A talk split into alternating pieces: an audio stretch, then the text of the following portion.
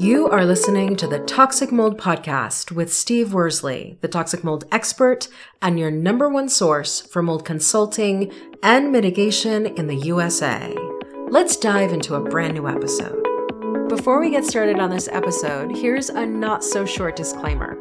While all attempts have been made to verify the content provided in this podcast, neither the podcaster or the producers assume any responsibility for errors, omissions, or alternative interpretations of the issues discussed here. All information stated in this podcast is the opinion of Steve Worsley. Steve Worsley is a mold specialist with over 25 years of experience in the construction and mold industry. The Toxic Mold Podcast is for information sharing purposes only. The views expressed are those of the podcaster and his alone. These views should not be taken as expert instruction or commands. While there may be references to medical conditions and symptoms, all podcast episodes are the opinion of Steve Worsley, and any medical questions or concerns shall be addressed with the appropriate licensed medical professional or professionals. As the podcaster refers to different mold types, please be aware that Steve Worsley is not a microbiologist, and questions concerning mold specifics should be answered by the appropriate professional. Steve isn't, nor does he offer any legal advice. For any legal advice, you must speak with a lawyer. The listener is 100% responsible for his or her own actions. You can check out Steve's books on Amazon. Just go to Amazon and search for author Steve Worsley. You can also take Steve's courses on Udemy or Skillshare, and you can find out more about those at cnccontractorservices.com. Now, let's get to the episode. Hello, you're listening to the Toxic Mold Podcast with my wife, Cassandra. How are you today? Good, how's it going? Just another day in paradise. And living the dream. That's true. It's, I guess Valentine's Day was last week. I'm glad I bought you all those flowers. Anyhow, today is episode 247, and this is part 2 of mycotoxins and black mold. I think, a lot of our listeners, mycotoxins is something they don't hear us talk about very often, so I figured, we'd kind of dive into it. We're going to do one more part next week, which deals with the mitigation, remediation, whatever you want to call it. This week, I want to focus more on the health side of it. And when you say health side, you mean how it affects people's bodies. Exactly. We hear the term mycotoxins a lot. Like you showed me a video, was it a gal on Instagram or something? Yes, because it can affect your thyroid. Yes. It can affect actually tons of things. If you have autoimmune, Hashimoto's, the last thing you need is mycotoxin exposure. Exactly. It's pretty serious. It's something... The reason we're trying to focus on it more, mycotoxins, in my opinion, are very commonly overlooked when it comes to mold mitigation, mold remediation, mold removal. And the mycotoxins can still make people sick. You can get rid of all the mold, but the mycotoxins are a totally different thing that was released by the mold. That might still be in the home. Yep. That's why when we talk about ozone, in my opinion, ozone's very important to get rid of the mycotoxins. Correct. And I mean, mold, didn't you say mold has a lot of species or a lot of... Yeah. But mycotoxins also seem like there's a lot of them in terms of type. Yeah, they say there's like 300 to 400 compounds that are classified as mycotoxins. Wow. So to backtrack a little bit, there are many, and I don't know the exact number, there are many mold types. So when we talk about that, we're talking about Aspergillus, Penicillium, Cladosporium, Stachybotrys. Then on top of that, there's the species, which is like Stachybotrys chartarum. Just different, like the subspecies are different. So even each mold type has probably 10, or I don't know how many, this is not my expertise, different species. So... just because it's Aspergillus, it doesn't mean that all Aspergillus mold species, which is underneath it, are toxigenic. Does that make sense? Correct. But even if it's not toxigenic, it can still affect people differently, correct? Correct. So okay. You have, just so our listeners understand, we classify mold in three different categories. First one is allergenic. So you're going to have an allergic reaction to it. You take Benadryl, it goes away. Then the second one is pathogenic. So it has pathogens. It can cause infections and stuff like that. That obviously takes a little more to get rid of, like antibiotics. And then you have toxigenic. Those are the mold types that can produce mycotoxins. Okay.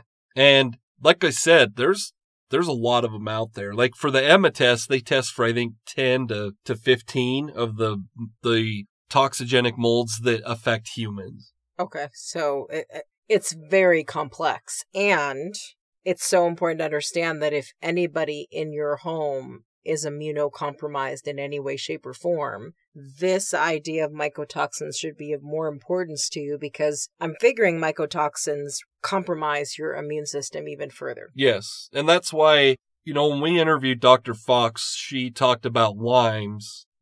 This is what I've been told is a lot of people actually have Lyme's disease, which is supposed to be from ticks. Now, I actually spoke to a different doctor, and she said that they're starting to see that you can have Lyme's and it's not from ticks. I don't know what it's from, but it's no different than when we talked about it last week. The science of this is evolving. It's not changing, but it's evolving. There's so much we don't know about. But anyhow, the reason that people find out they have Lyme's is they typically can have it, and it more or less stays dormant. It doesn't affect them. Then they get exposed to a toxic mold and have mycotoxins, and that's when it really just, for some reason, it wreaks havoc on them. Because their immune system is now further compromised. Yes. Yep. I think, we'll find out as far as on the science side of things, that I'll bet there's a correlation between Lyme's and mycotoxins, that between the two,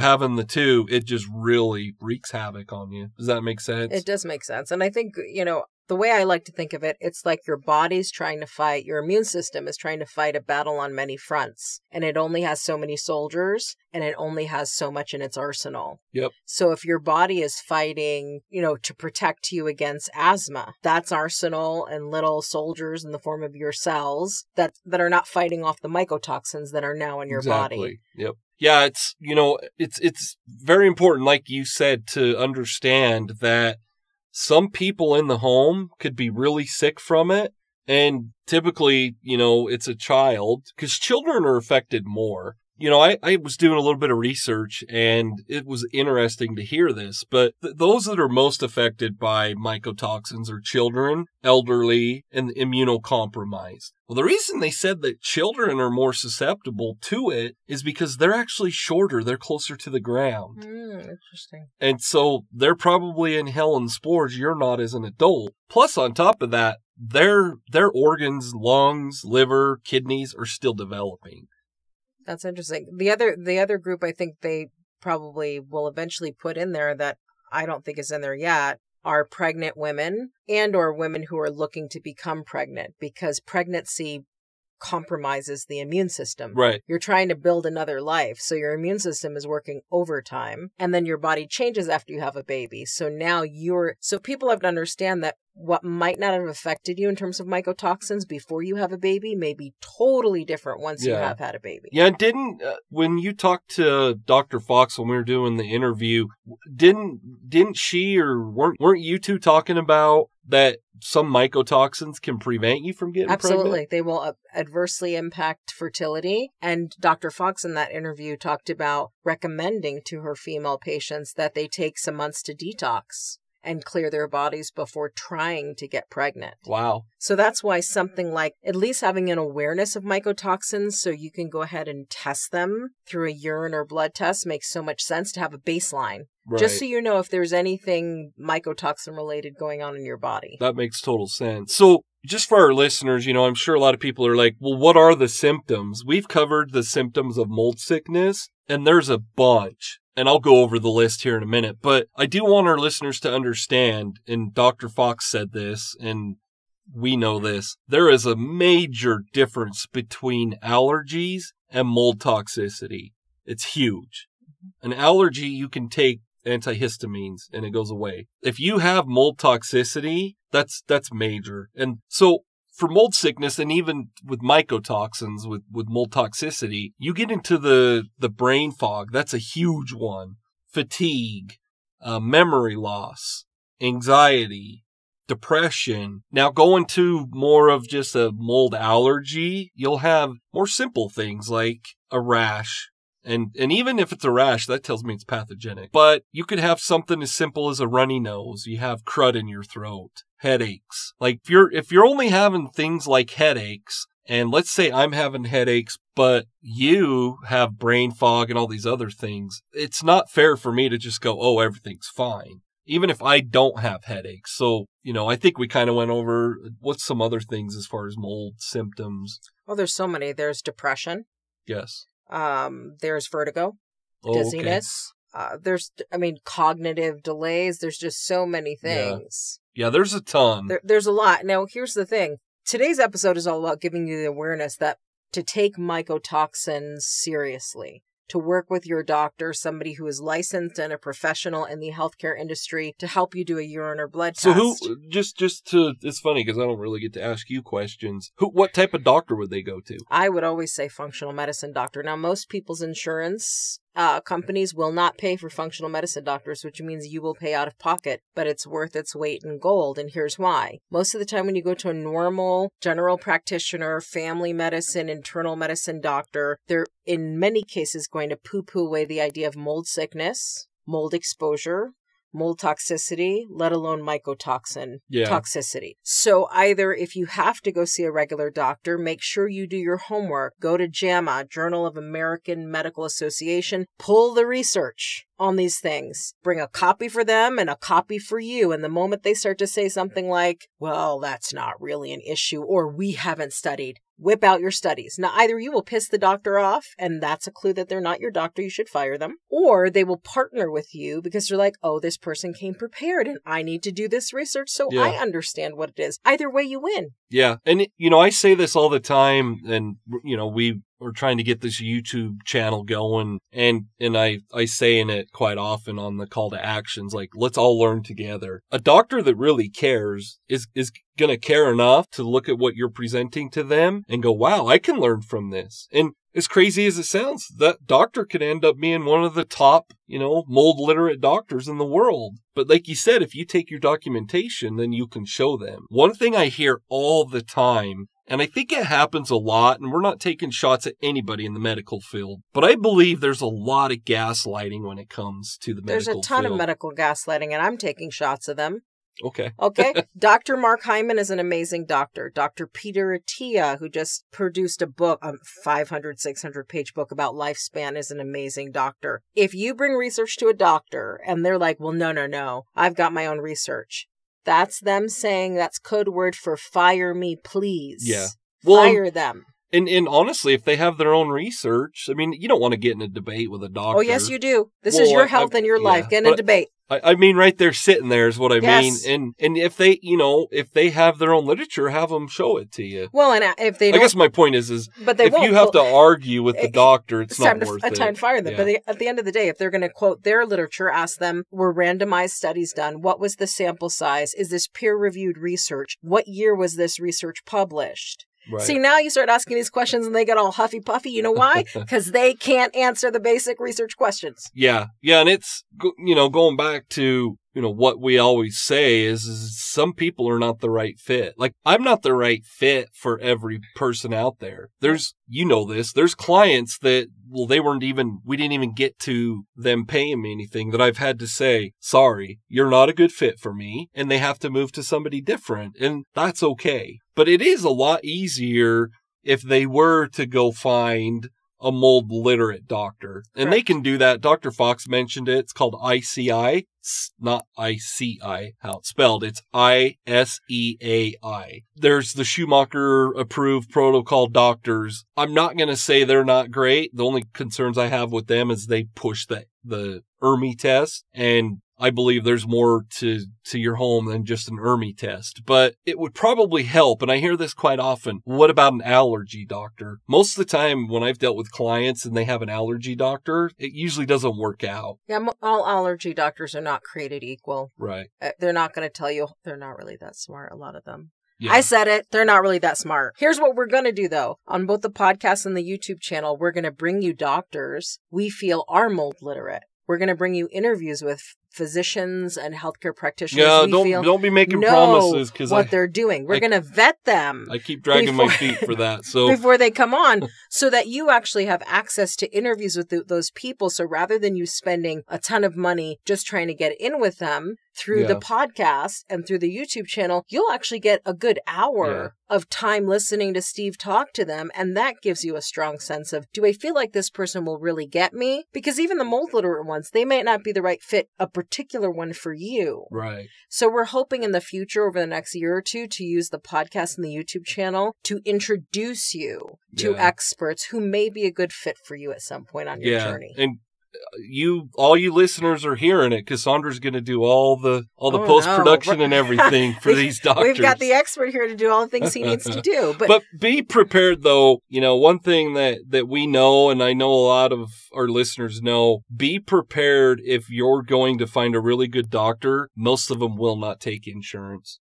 That's true. And be prepared that there could be months of a waiting list, because if they're that good, typically they're booked 2 to 3 months out. Yeah. And again, you're not making decisions based on credentials, and you're also not making decisions based on whether Steve or anybody else says this is the person for you. You're smart enough to decide for yourself, after doing your due diligence, who is right for you. The only person who knows that will always be you. Yep. And, you know, I just watched a thing. I'm one of those suckers for those Facebook reels. And it was a funny video about person that hired a flooring guy, and the person that created it had a great point. He said, if you call your flooring contractor and they say to you, I can be there tomorrow to put your floor in, they're probably not the right guy, because most reputable companies is going to be a week or so out. And I feel it's the same way with a doctor. If they can get you in tomorrow, they might not be the right doctor. But on the other hand, when, you know, speaking of all of this, like you said, there's people that aren't right for me. I'm not going to sit here and act as if every client's for me. Be sure that doctor's for you. Exactly. And going back to the topic of this episode, be aware that looking into mycotoxins in your health is a complex problem that requires you building a team of people you really trust. Yeah. There are 300 to 400 compounds that are classified as mycotoxins. You will need to get with a physician and do a urine or blood test. And then detoxing from mycotoxins is again a thing for which you would need the support of a healthcare team to figure it out. And while we're talking about this, I know we're getting to the point where we usually try to wrap this up, but one thing I want our listeners to hear from us, obviously I'm not the doctor side of things, but some of the most common, mostly affected mycotoxins, and I apologize to my listeners if I'm not pronouncing these correctly, but it's way out of what I usually deal with. But you have aflatoxins. Aflatoxins, there's like 4 other categories. So there's like aflatoxins B1. There's ochratoxins. That's spelled O-C-H. Like okra. Yes. Then there's trichothecenes. Yes. Whatever that is. It's spelled really, really weird. I'll spell it for our listeners. Trichothecenes. That's why I didn't pronounce it. Trichothecenes, if it were Greek. However it's pronounced, it's a tough one for me. And then you have like the gliotoxins. And then, like you said, there's 300 to 400 of them. But those are the main ones. A lot of what I see from my clients, the ochratoxins or ochratoxins and aflatoxins are probably the most common that we see for mold sickness. And I wanted to just name them so that our listeners are like, oh yeah, I did some blood testing for mycotoxins and here's what it's showing. Yeah. We have things we're creating. We don't have them completed yet, but you know, all these different mycotoxins are caused by certain mold species. Correct. We will have all that information at some point. Absolutely. And it's just important to know that you want to test the mycotoxins with a healthcare practitioner in your body, but you also want to test the mycotoxins that are in your home. And that's where Steve can really help you test the mycotoxins to see what's in your home. Exactly. And it's a way to rule out or to understand if it's your home that's making you sick. Because, you know, let's just say it's a family of five and only one person's sick. Well, maybe it's, you know, the wife and she works, you know, at a dental office, and maybe that's where she's being exposed. If you do mycotoxin testing in the home, we can rule that out. Now, does that mean if you do mycotoxin testing in the home, if it comes back negative, does that mean that, oh, for sure you're getting sick at work? No. We could have to question how it was tested, where it was tested. So that's why it's important, like you said, that you get a team of people together. The mold specialist in the home is crucial. That's why, you know, going back to the ERMI test, that's why I have my hesitations about ERMI is a lot of my clients that I've dealt with, I see it a lot of time on social media. They go do the ERMI test and they're like, what does this mean? An ERMI test by itself without having an inspection, there's no mycotoxin testing. It's very difficult for us to look at that and go, well, this is why. Does that make sense? It does make sense. I also think that it's important for people to understand that, and I think we've covered this in previous episodes, when you are thinking of buying a new house, and I know lots of people when they're about to have a baby, they're looking to buy a new house because they need a bigger place. Your traditional home inspector is A, not doing mold testing to tell you about the indoor air quality as it relates to toxic mold of a house you might buy. They're certainly not doing mycotoxin testing.